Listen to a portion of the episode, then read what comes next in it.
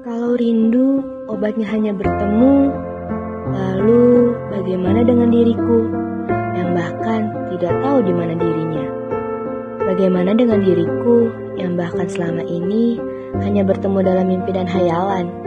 Ah, tidak. Sebenarnya tidak hanya sebatas mimpi dan hayalan.